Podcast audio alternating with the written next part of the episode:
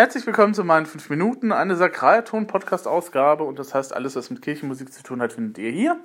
Wenn euch das nicht interessiert, nicht weiter schlimm, es gibt genügend alte Ausgaben.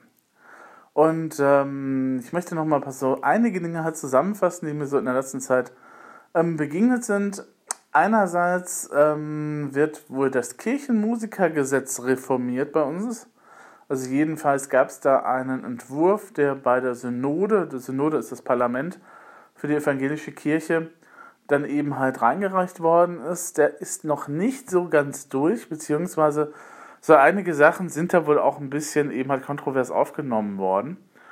Ähm, aber ähm, da möchte ich noch mal ein bisschen kurz drauf eingehen und ähm, dann noch mal ein bisschen vielleicht auch auf die Perikopenänderung, die dann auch gekommen ist. Ähm, Perikopen sind das, was wie wo äh, die einzelnen Predigtexte drin stehen, die einzelnen Psalmen drin stehen für den Sonntag und die Halleluja-Verse zum Beispiel auch für den Sonntag. Ne? Das ist alles festgelegt und da hat sich jetzt was geändert und da muss ich mich auch noch mal ein bisschen reinarbeiten. Starten wir aber mit dem Kirchenmusikergesetz. Das gibt es tatsächlich, natürlich, wir sind in Deutschland, es gibt auch für Kirchenmusiker ein Gesetz innerhalb der protestantischen Kirche, beziehungsweise natürlich auch ein bisschen immer abgeändert für die einzelnen Landeskirchen. Und äh, auf jeden Fall äh, haben wir dann eben halt auch in der E-Kirche, in der evangelischen Kirche im Rheinland, zu der ich ja jetzt auch angehöre, vor kurzem eine Synode gehabt. Das ist sozusagen die Versammlung eben halt des Parlamentes der Kirche und da ist dann halt ein Entwurf reingereicht worden, den ich mir auch vorab schon mal durchgelesen hatte und bei dem einige Sachen eben halt anders waren. Ähm, also generell ähm, wird man halt abgehen von der Bezeichnung ABC Stelle, sondern wird eben halt sagen, das ist irgendwie so ABC Bereich. Ähm, was jetzt so praktisch sich eigentlich, das wird sich praktisch, glaube ich, nicht viel ändern. Also die Voraussetzungen sind ja auch dieselben. Ähm, ich habe mir das nochmal angeguckt. Für eine A-Stelle musste wirklich auch dann schon, schon höher eben halt studiert haben äh, und dann eben halt auch tatsächlich ähm, Mitglied der evangelischen Kirche sein, beziehungsweise Mitglied einer ähm, ja, Kirche, mit, mit, der wir halt irgendwie eine Partnerschaft haben. Also irgendwie, das, also wenn du in einer Kirche in Westfalen eben halt in der Westfälischen Landeskirche eben halt dann Mitglied bist und dann eben halt ein C-Examen hast, dann kannst du ein A-Examen halt gemacht hast, dann kannst du das natürlich auch bei in der E-Kirche dann eben halt deinen Job ausführen und so weiter. Das ist unproblematisch. Ähm, das wird sich also nicht ändern. Die Anforderungen an, den, an die B-Stellen, das ist ein Stück drunter, haben sich auch nicht groß geändert. Was ich jetzt interessant fand, war, dass man eben halt tatsächlich erwägt, ähm, den C-Stellenbereich, das ist der für nebenamtliche Organisten, nochmal ein bisschen auszuweiten, beziehungsweise nochmal ein bisschen zu erweitern. Bisher ist es so, dass man eben halt tatsächlich da auch ähm, Mitglied der evangelischen Kirche sein muss. Ihr könnt also, wenn ihr katholisch seid, tut mir leid, eigentlich keine C-Stelle annehmen. Ähm, ihr könnt als Honorarkraft durchaus tätig sein, das geht, aber ihr könnt halt eben nicht die Aufgaben einer ähm, eben halt bisher, bisher, das stand immer noch jetzt, eben halt äh, eines äh, Organisten eben halt im C-Bereich wahrnehmen. Und bei, bei, A und B ist das vollkommen ausgeschlossen. Beim C-Bereich würde sich das eben halt ein bisschen ändern, wenn dieser Entwurf dann eben halt durchgekommen wäre. Und ähm, da wäre es dann so gewesen, dass man tatsächlich mit ähm, Mitglied der evangelischen Kirche, Mitglied einer Freikirche oder der Arbeitsgemeinschaft der Kirchen in Deutschland, wenn eure Kirche da Mitglied ist, das wäre dann, da, die, da ist die katholische Kirche auch Mitglied übrigens, und dann würde das vielleicht in Zukunft so gehen, dass man dem jetzt sagt, okay, ich habe jetzt in der Freikirche irgendwie gespielt oder ich habe mein, mein schon bei den Katholiken gemacht, ähm, dann äh, würde man sagen, okay, ja, könnt ihr auch bei uns immer tätig werden. Momentan ist das noch nicht so, es ist aber im Gespräch, was ich ja schon mal gut finde, weil wir wirklich für die nebenamtlichen Kirchenstellen, für die nebenamtlichen Organistenstellen momentan auch fast keine Leute haben. Und ähm, das ist jetzt tatsächlich auch so im Kirchenkreis ähm, der Fall, dass wir jetzt ein paar Stellen eben halt besetzen mussten und dann eben halt nochmal nachgeforscht haben und dann, ja, also in diesem Jahr ist da keiner fertig, im nächsten Jahr ist auch keiner fertig, aber die Stelle muss dann irgendwie demnächst nochmal ausgeführt werden. Ne? Und ähm, das ist dann natürlich ein bisschen so das Problem. Wenn man dann eben halt das ein bisschen lockern würde, dass man eben halt auch die katholischen Kollegen dann eben halt sagen könnte, okay, wenn ihr dann auch noch mal ein bisschen so, so, so um zwei, zwei Seminare noch mal nachholt zum Thema ne, Hymnologie bei uns, weil das ist ja natürlich auch anders in der katholischen Kirche und so weiter und so fort, dann ist das eben halt tatsächlich kein Thema. Ähm, witzigerweise kannst du aber, wenn du Protestant bist, auch tatsächlich bei den Katholiken einen Zielschein machen, der wird dann eben halt vollständig anerkannt. Noch. Also, wie gesagt, ne, das ist dann eben halt die andere Variante, die man halt machen kann. Wenn man sagt, okay, mir gefällt das bei den Protestanten jetzt nicht so ganz oder das Lernkonzept ist nicht so ausgerichtet, wie ich denke, ähm, so Blockunterricht, jetzt so fünf Tage äh, an, am Stück ist nicht so meins, ähm, dann kann man eben halt sagen, okay, dann nehme ich mir vielleicht die Zeit und ähm, mache es dann eben halt irgendwo anders.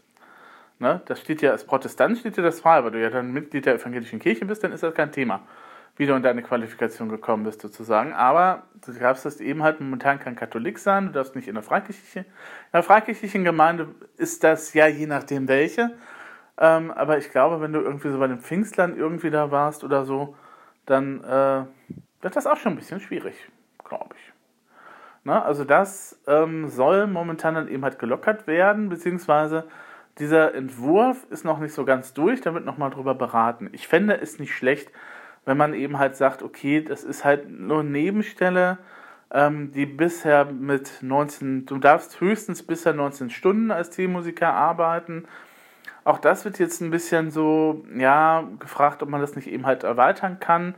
Ähm, was ich jetzt nicht so ganz gut finde, weil die Bezahlung meiner C-Musikerstelle ist ja jetzt nicht so, als wenn man davon eine Familie ernähren könnte momentan. Ich glaube auch nicht, dass man dann halt so sagt, okay, man packt das jetzt zu, mehr als ähm, 19 Stunden auf, ähm, also über 19 Stunden hinaus nochmal drauf, ähm, dass dann irgendwie das, sich das relativ ändern würde. Es ist halt so, C-Musiker ist halt tatsächlich eine Leidenschaft, du hast Zeit und äh, du, dir liegt eben halt was an diesem Job selber. Das machst du halt nicht, um tatsächlich dann, dann deine Miete eben halt zu decken. Dafür ist das, was man bekommt, relativ, relativ wenig. Das geht, ist tatsächlich so.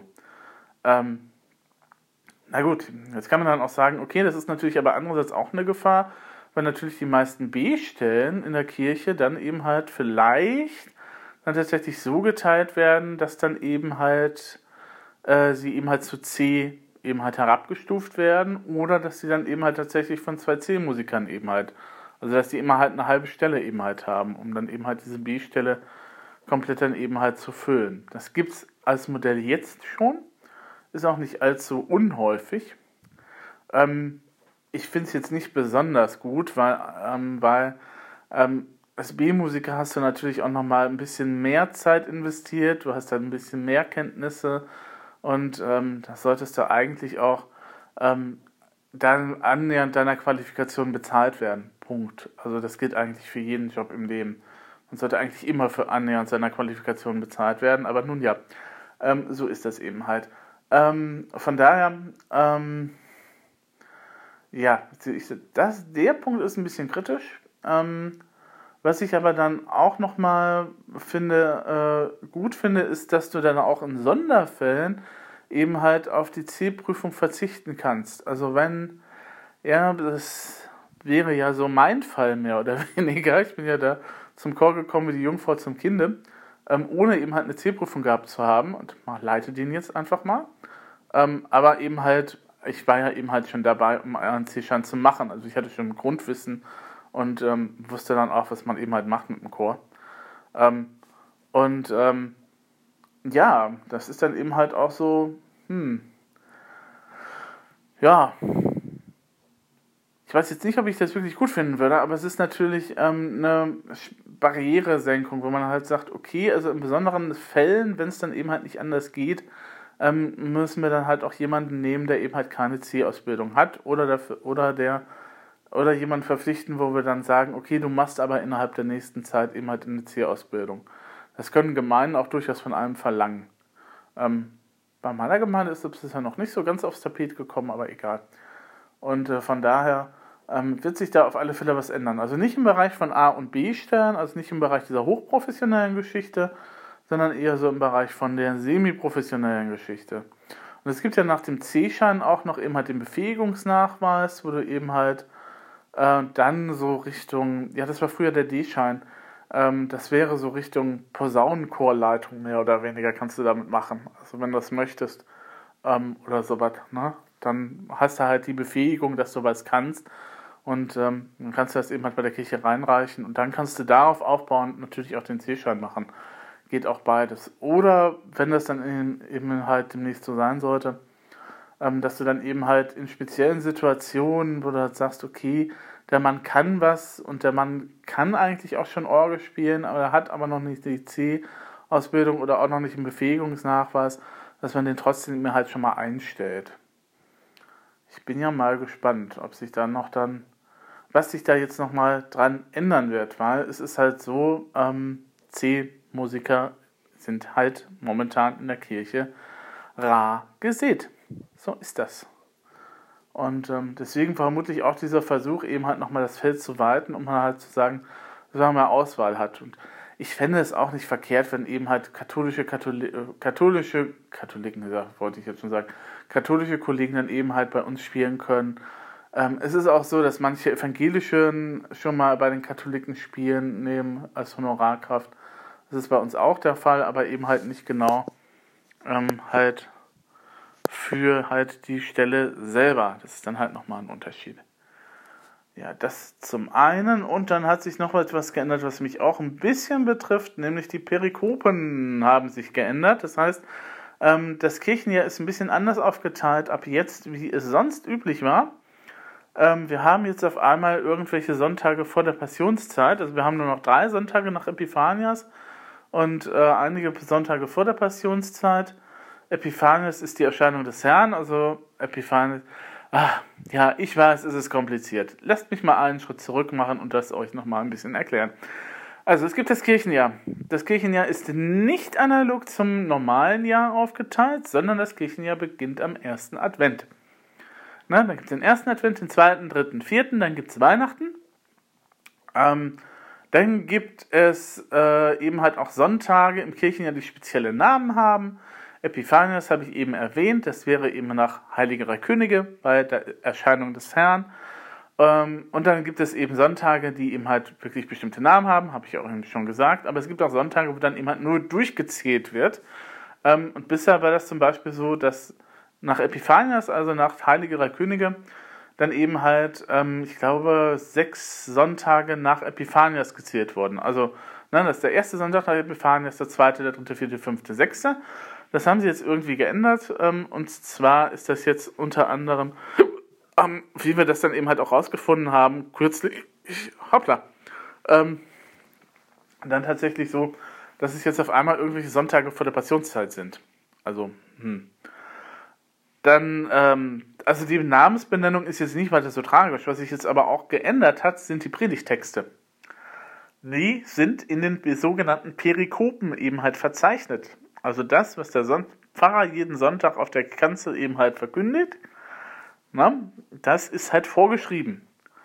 Und ähm, im äh, nächsten Sonntag geht es zum Beispiel um das gleiche, um das äh, Markus-Evangelium, die Geschichte mit der Sturmstillung.